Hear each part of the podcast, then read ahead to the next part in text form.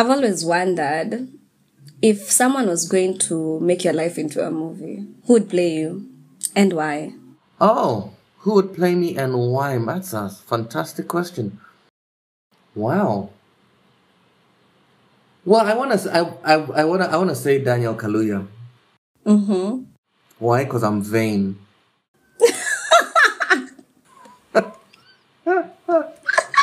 I think he's excellent, and I also like the fact that he's so accomplished, and he's also uh, an immigrant from a neighboring country. You know, Mm-hmm. Yes. and he's he's excellent in every in every way and um yeah i could see that if i was given a range of options i could i would also take uh brian ogola oh, nice. Mm. Okay.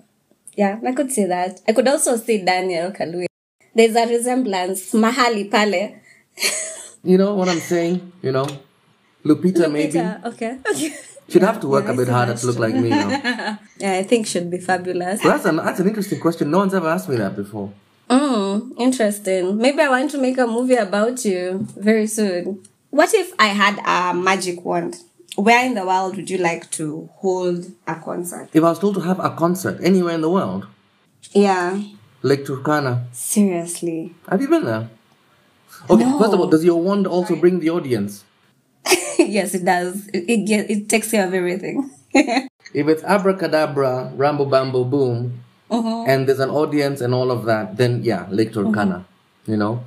Um, never been it- there. It's it's beautiful. It's uh, I mean, I've been there. I've been there once, um, and it's it's it's remarkable. You've not seen beauty like that. You know the like the the way the lake, the color of the lake is sort of like a bluish green, and then everything around it is like like white sands and and the mountains in the distance. It's like it looks like what you'd imagine uh, if if you if if you took some kind of trip in your head, you know, um, on LSD or something. What you imagine the, the, landscape would look like. It's there. It's there. You know. Um, and then also, I really, I would, I would love to be in a situation where I was playing to an audience of. I mean, I, I, I, I definitely, I definitely like. I mean, playing for an international audience is, is cool, but but playing in front of a homegrown audience would also be really important to me. That's usually special in its own way. So, welcome everyone to the NBUMTI podcast. Um, Woohoo! Episode yeah, our first episode. We're so excited. I'm actually even more excited to have our our first guest. He needs no introduction. Um, I'm sure everyone is wondering NBUMTI. So for context, we'll talk about that later. Our guest will tell us more about it. This is our first episode, as I said, and uh, we're going to be focusing on the life and artistic practices of the NBO participants. And as I said, our first guest needs no introduction. I am so happy to have him here. He's just a phenomenal human being and a great artist. So, Eric Wainaina, karibu sana. Thank you, Ajiko. Woo! Okay, crowd, keep it down, keep it down. Please. Keep it down. relax, Yeah, yeah, guys. yeah, yeah, Eh, yeah. nini, kelele nyingi, tulieni. so, um, Eric, Hmm. please tell us about NBUMTI. So NBO MTI stands for Nairobi Musical Theatre Initiative. I guess it began officially about four or five years ago, but the truth of the matter is, I was uh, I started working on musicals. I, I've been in musicals since I was a kid. Um, the school that I went to um, uh, had a musical every single year, and and and my my parents are quite into musicals. My mom was very into The Sound of Music, My Fair Lady, all that whole genre of um, of of the sort of the classical musical theater. Then, um, but when I started writing my own musicals, in fact, I start I took a class for writing for musical theater in college because somehow I knew I was going to end up doing musical theater somehow. Then, uh, coming to more recent times, um, when I was rewriting my musical uh, DJ Luanda, formerly called More Fire, um, I spent about three years working on it in sort of under the dramaturgical eye of uh, the wonderful Roberta Levitow from Sundance. And after the process of, I said to her, look, first of all, someone needs to give me an honorary master's for how grueling this thing has been. But on top of that, uh, would you consider coming to Kenya to put a couple of my writer friends through this process? And so I think it was like 2016. Um, Roberta came to Kenya um, by a combination of sort of funding sources and miracles, right? Um, and we had 10 people in the room, you know?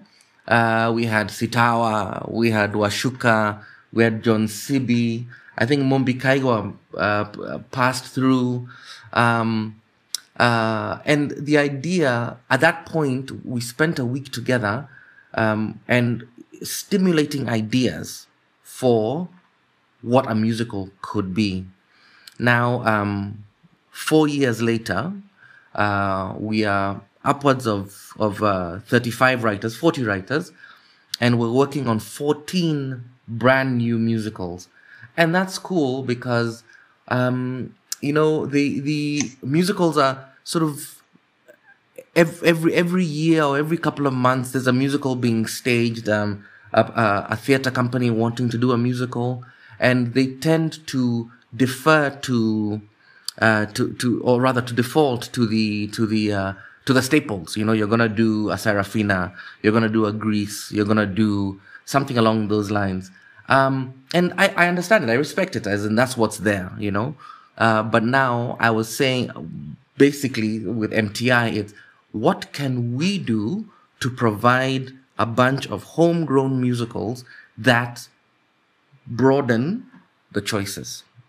That's lovely because um, that's actually what attracted me to NBMTI the first time when I heard that we're doing like original Kenyan musicals. Like that was amazing for me because like you said, it's like untapped territory. And I remember, I remember the, t- uh, the first time I heard that you were doing MoFi. Let me take you back to that because you mentioned it. Now DJ Luanda. I was mind blown and a lot of Kenyans were very shocked just hearing that Eric Wainaina is into musicals how does that compare to your life as a musician, like as a performing musician? And is there any difference? Like, what do you borrow from this? And yeah, how, what is the transition basically into theater? Well, I think that, um, so it's, people have had music in plays in Kenya or in Africa, um, from time immemorial, right? Uh, but very often the songs would be uh, they'd be used maybe at the beginning of the scene or the end of a scene or even within the body of a scene. Uh, but in a sense, they were, I want to say interstitial. They were, they were like, uh, they, uh, they didn't necessarily move the story forward. They were an in, a musical interlude. Um, um, but, but the whole thing about musical theater, at least, at least in this particular tradition, is um, like for example the, the the conversation we're having right now right? Um, you, you asked me so how what what how does this differ from your musical career? Um, maybe in in in uh, in answering that i might choose if we were in a musical i would sing my response right? And i would not be singing um, i would not be singing um, a completely unrelated song like yeah. Um, when I'm there, you know, not be there like, okay, yeah. um, the reason why we do musicals is because this is what we do, and when and we just and then would, the, I would be advancing our conversation through what I'm saying. So in musical theater, um, lyrics take the place of dialogue or add to dialogue. In fact, there's some musicals which are sung through and there's n- no dialogue at all, or if anything, there'll be maybe like a connecting word of dialogue, which is even which is even spoken in rhythm, you know. And so the purpose of the the function of lyric in musical theater is to advance plot, advance character.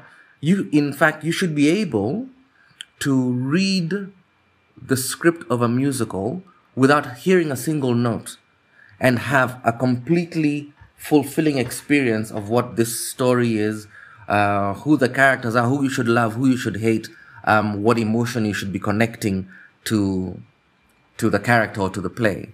Um, and is it different from my musical career? Yes, uh, from my music career. Um, I mean, first of all, uh, it's it's it's a completely different animal, you know, uh, musical theater, and uh, so like in a sense, when I when I when I play a set as a concert uh, as a as a musician, um, there might be an overarching theme, right? But every single song is a snapshot of a particular emotion, you know. So whether it's "Can We Fly Away Together," right, which is a love song, right, a very personal love song between two people, going to Nchi ya Kidogo, right, which is social commentary, you know, and so. Um, but un- but but like I said, musical theater there is a single thread that moves from idea yeah. to idea, and so in that sense they're quite different. Okay, first of all, this is just it feels like I'm getting a crash course into musical theater as much as I've been part of the process, you know.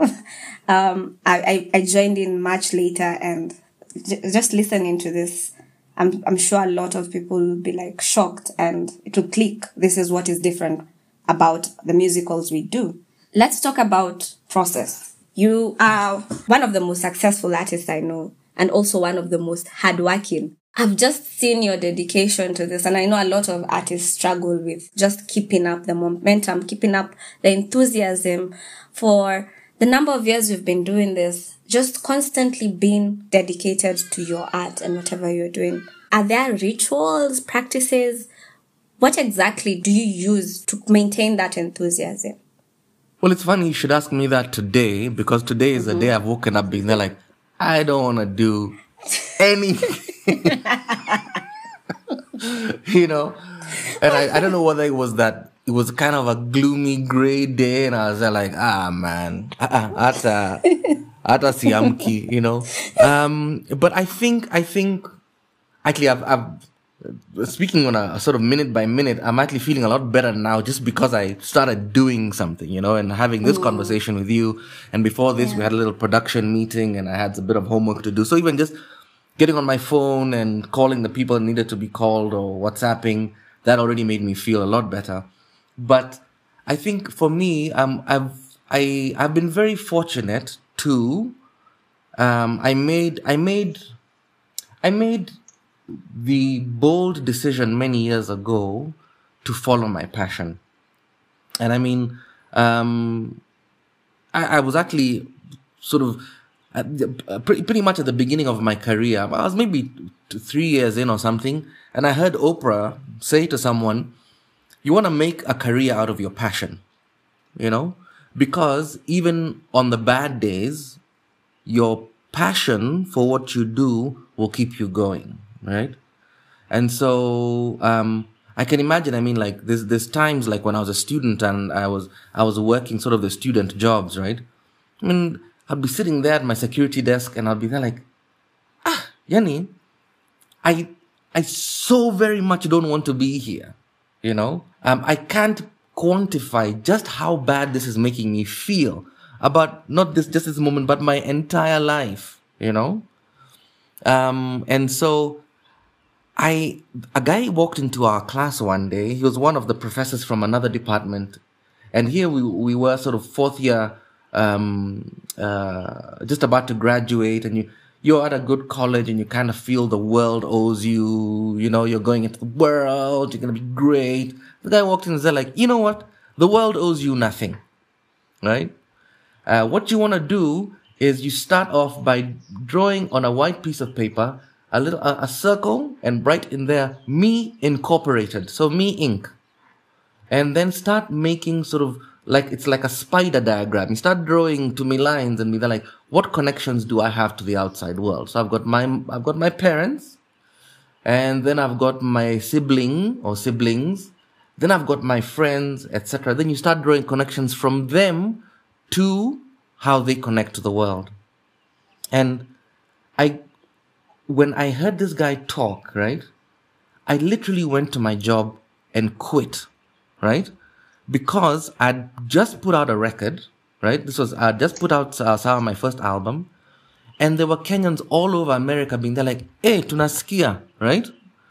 And so I would send out emails, and uh, it was fifteen dollars for the CD and two dollars for for shipping and handling, right? Which which means me buying an envelope, going to the post office, And shipping. and shipping it, right?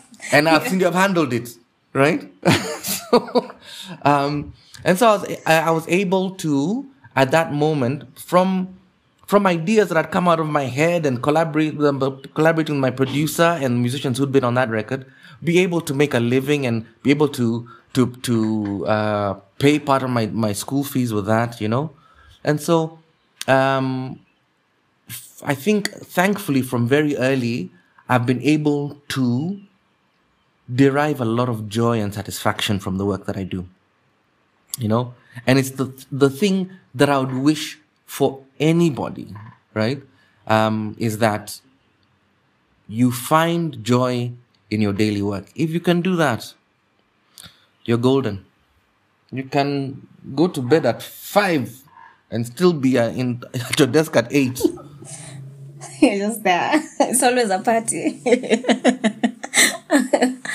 so speaking about um but go back still go back to the the process and how you've be, been able to carry that whole idea of process versus product into NBMTI. It's taken what since 2016? That's a long time.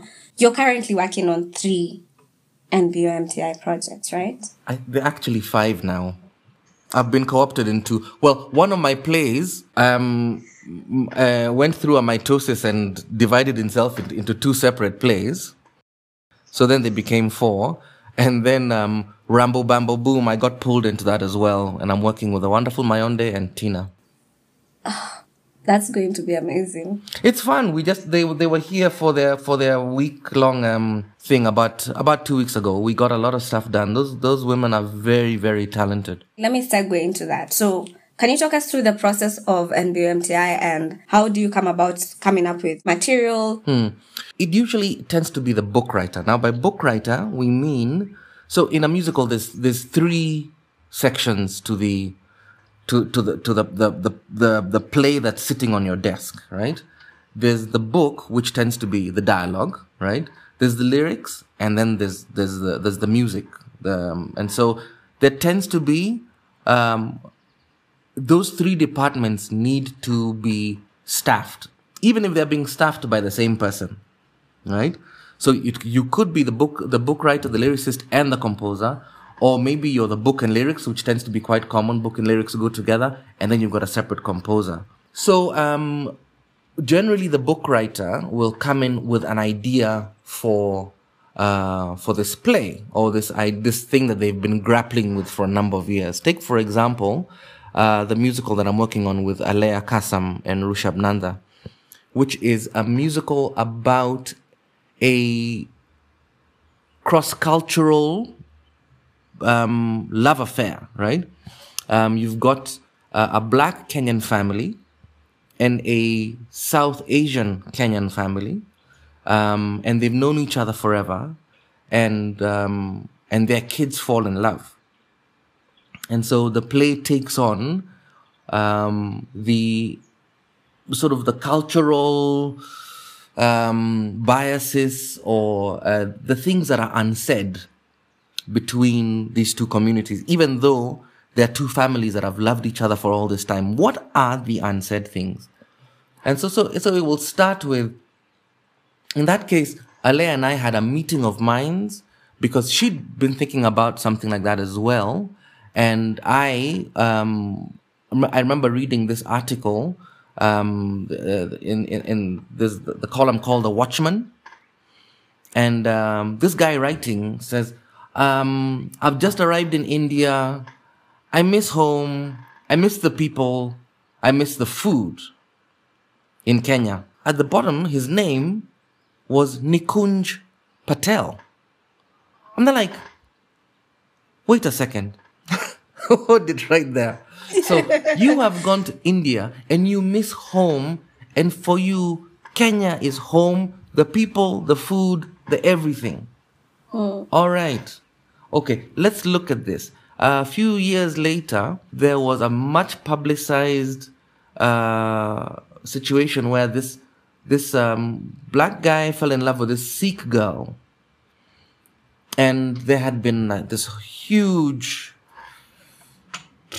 kerfuffle back at the point where they ended up at Nairobi hospital. I can't remember what was happening. Um, and then when I spoke, uh, when, when I spoke to some of my Indian friends about it, and they're like, oh, you know what it is, is that the father of the, of the Indian girl, and by, um, by Indian, I mean Kenyan Indian, um, he also felt that he, and I'm not, they're, they're saying this is, might, might have been one of the reasons why this happened, is that it's also saving face that when he shows up at temple now on Friday or Saturday, right?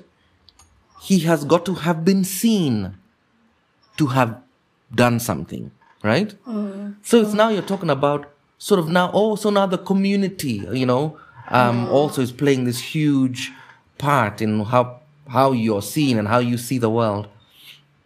And so, um, and so now, so here we are, we've got this idea. So they're like, okay, so, um, this young couple falls in love, their parents are friends. Where do we move to from here?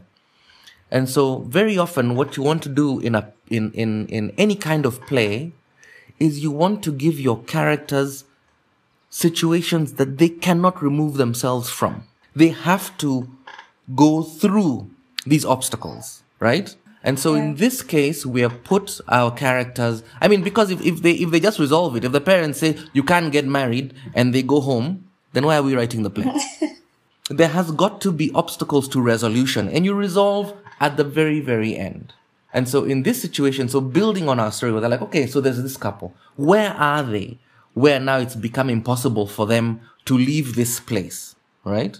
What situations continue to unfold that make them have to confront this situation, you know?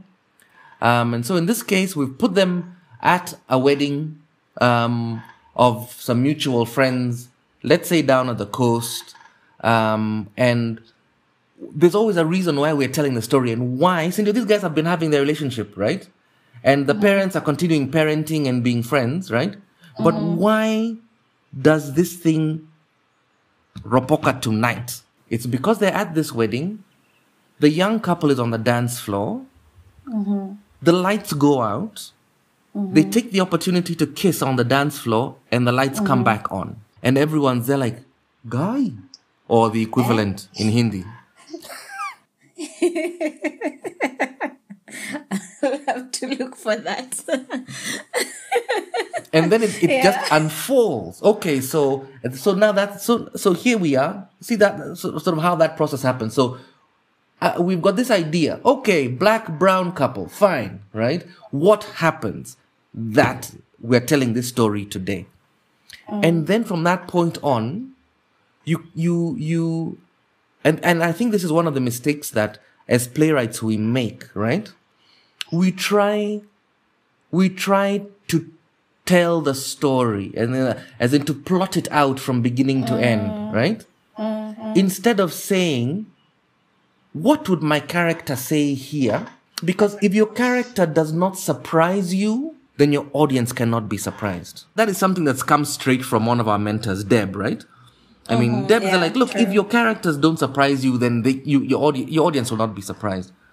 That's and that for so me true. has been quite interesting because, yeah, you try and plot it, you know, or like in the case, like for example, one one of the weaknesses that I was discovering with DJ Luanda mm-hmm. was that um, when I began writing it, I'd never cast myself in the play. I was there like, I'm this guy, I'm a songwriter, mm-hmm. I like to tell stories, I'm gonna do this thing. In fact, the 1st mm-hmm. times, um, I was like the third person to play DJ Luanda. Luanda has been played by Gowi Odera, has been played mm-hmm. by uh, uh, Dana Seda, right? And um, it just but the moment someone said to me, we had uh, some directors who came and said, "Hey, Eric, maybe you should play the role," right? Whoa, right? Now, when it began, when I began to rewrite it, uh-huh. I began to want to cast myself in a particular way, and that is definitely one of the weaknesses as a writer. When you're like, I don't want to be seen like that. but that's it's got nothing to do with you, right? Get yourself and so Yeah. uh, and so because in, in in like some of the people who are writing these musicals also um are also performers, right? It's been one of our things to be there like, look, remove yourself, right? Uh, or or if you're you're there like, okay, I'm not a singer, right? And I'm writing a musical. How much? But I'm a great actor. How much more speaking parts can I put in this thing, right? And you're like, no, no. Uh, write the best song, even if you're not the one who's gonna sing it, right? Um, because at the end of the day, we're writing a musical, not a wordzical, as Deb says as well. I love that. Called? Let's go into the other projects. You've mentioned how Panipuri came about. You you had a question that you needed to answer. Is that the process for every one of your productions? Do you have to be passionate about the material? wow, do you have to be passionate about something? Um, Yeah. With regards to, let's talk about the five projects that you're doing. Do they come at you the same way? No, they don't come at me the same way. Uh, be, uh, because I mean, like for example, uh, if you're writing with with uh, you're you're collaborating with different people, and so different people are passionate about different things. DJ Luanda is a, is ultimately about a community trying to deal with sort of changes within. I mean, they're, they're community in this made up slum, and there's these new developments that are happening, as in new sort of uh, the new apartments being built. Who's gonna get them? Who's who's not going to? And all of the back and forth. If you zoom into this one little family and how they are dealing with with those changes, right? Um, uh, the, the what ended up sort of mitosing, if that's the right word, um, from that is a, a musical called Saba Saba about a boda boda guy who, on his normal route, his just minding his own business, his picky picky gets, his boda gets um, grabbed by some cops, right? And then he goes to try and get it back, and the cops are there like, ah, where, cheza kama wewe. Then he's there like, you guys don't understand, right? You're dealing with a guy who's got nothing to lose, right? And then he lock, he chains himself to the gate. Um, and then how that, then his call for nirudishie boda yangu, right? Becomes, it begins to infect everyone around them, you know? And, um, so the university students get involved, Mara who's getting involved. But it's also a very personal story because like the cop who initially so, sort of grabbed his boda, right? Mm-hmm.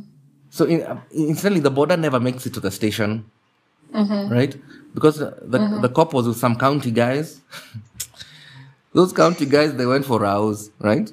The the kathing you shared mafuta huko Kayole, right?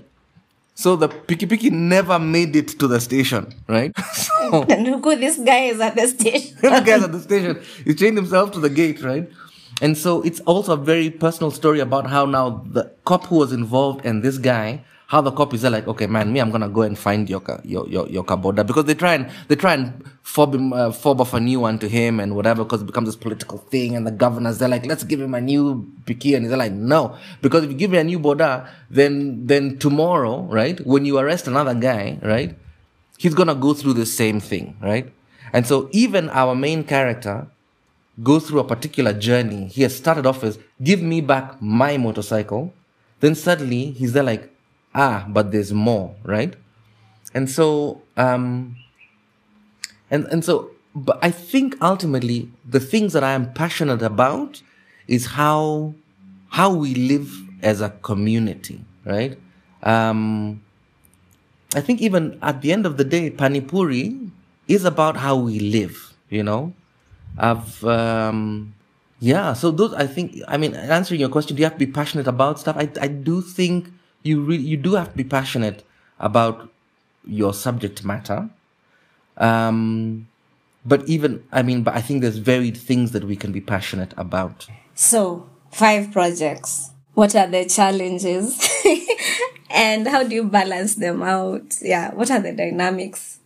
The different dynamics of collaborating with different groups and different creatives. Well, I think uh, when collaboration ultimately is um, there has to be a meeting of minds where the collaborators know that um, in this room we are equals.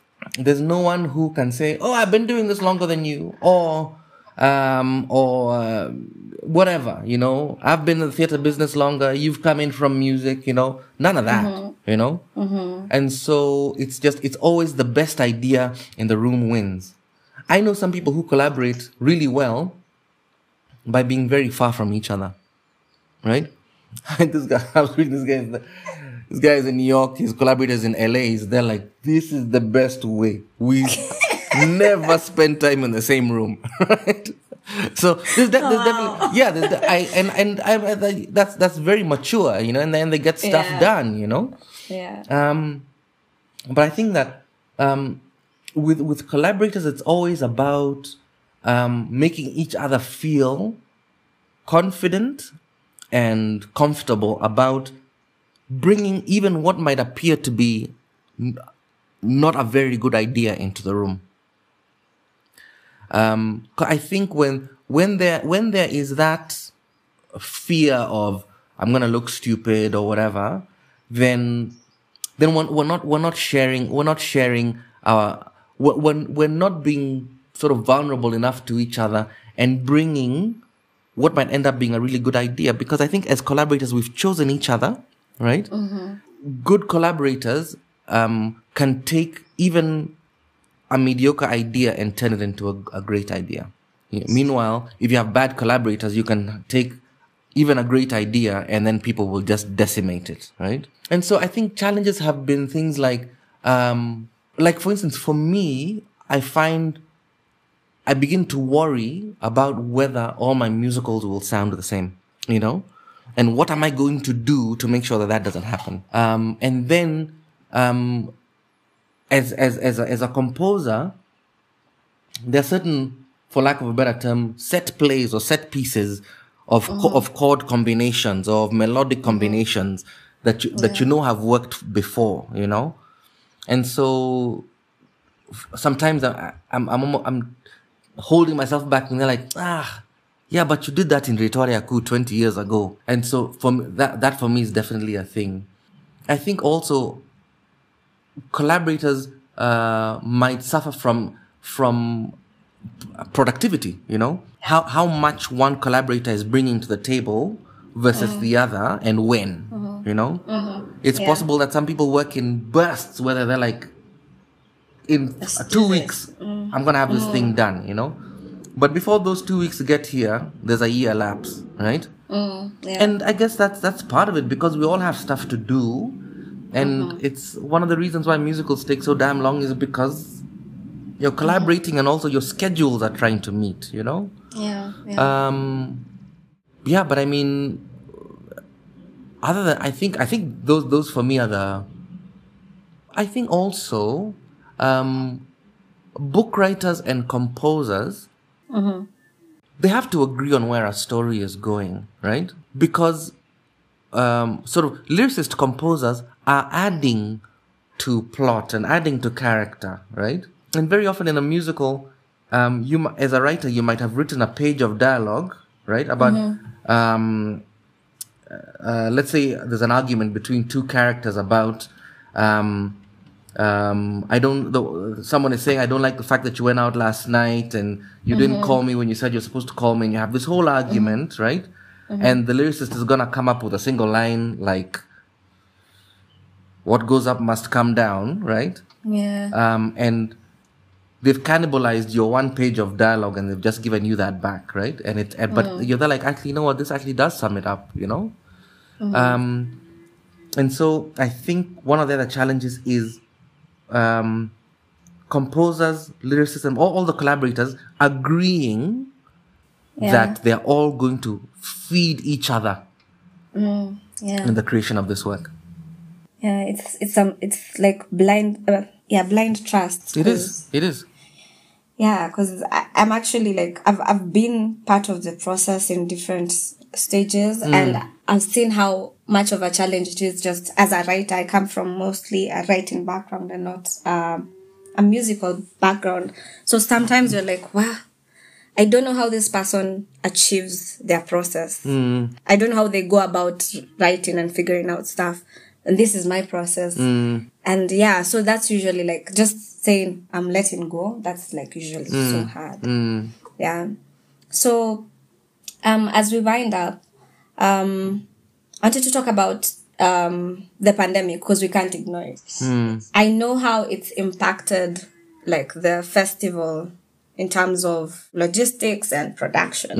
As a person who's journeyed with the artists through, you've been having residencies throughout the year, um, trying to help the participants further their work. What difference have you seen in terms of creation that has impacted the the process? Well, I think that um, because people's ability to meet has been severely curtailed, also the ability to to have a steady income during the course of this year has also been curtailed. You do tend to find that there's a degree of depression sort of going into any writing session um, and how how then how then to to help people help each other overcome overcome those those humps you know? And they always stand in the way of be, before a, a writing session begins there's definitely always going to be a bit of bonding about how shitty the year has been you know? And understandably so. Um and so i mean so so I mean in, in with with the with the week away things what one of the you see when we've come together and it's Itawa put it so well before you know it's like we have found our tribe you know? Mm. And it's yeah. like you come and you hang out you don't you don't have to explain to anyone what it is that you do you know? And you're already it's there's a, a bunch of cross pollination in the in the conversations over lunch or whatever.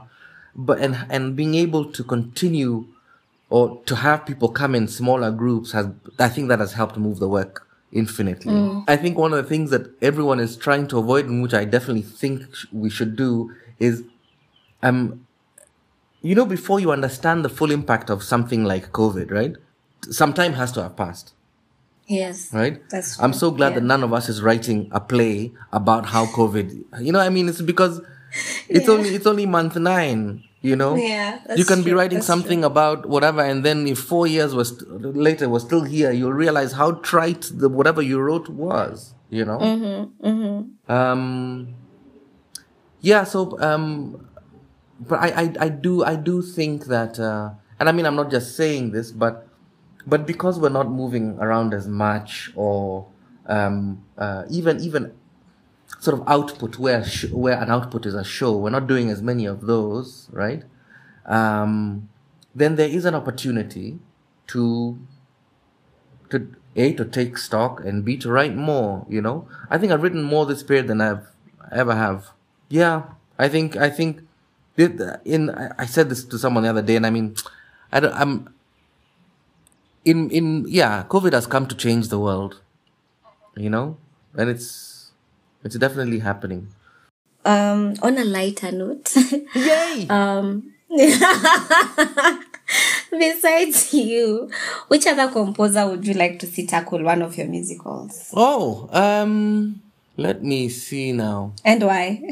well i think that uh you see i mean because we've got such a large number of composers a lot of the people who i would have loved to see work on a musical are already here but i think i think that some of the, some of the new sort of younger new wave artists you know i would love to see someone kind of think about a gengetone musical you know or take some of the musicals we're writing right now and they're like i think this thing can work like this you know?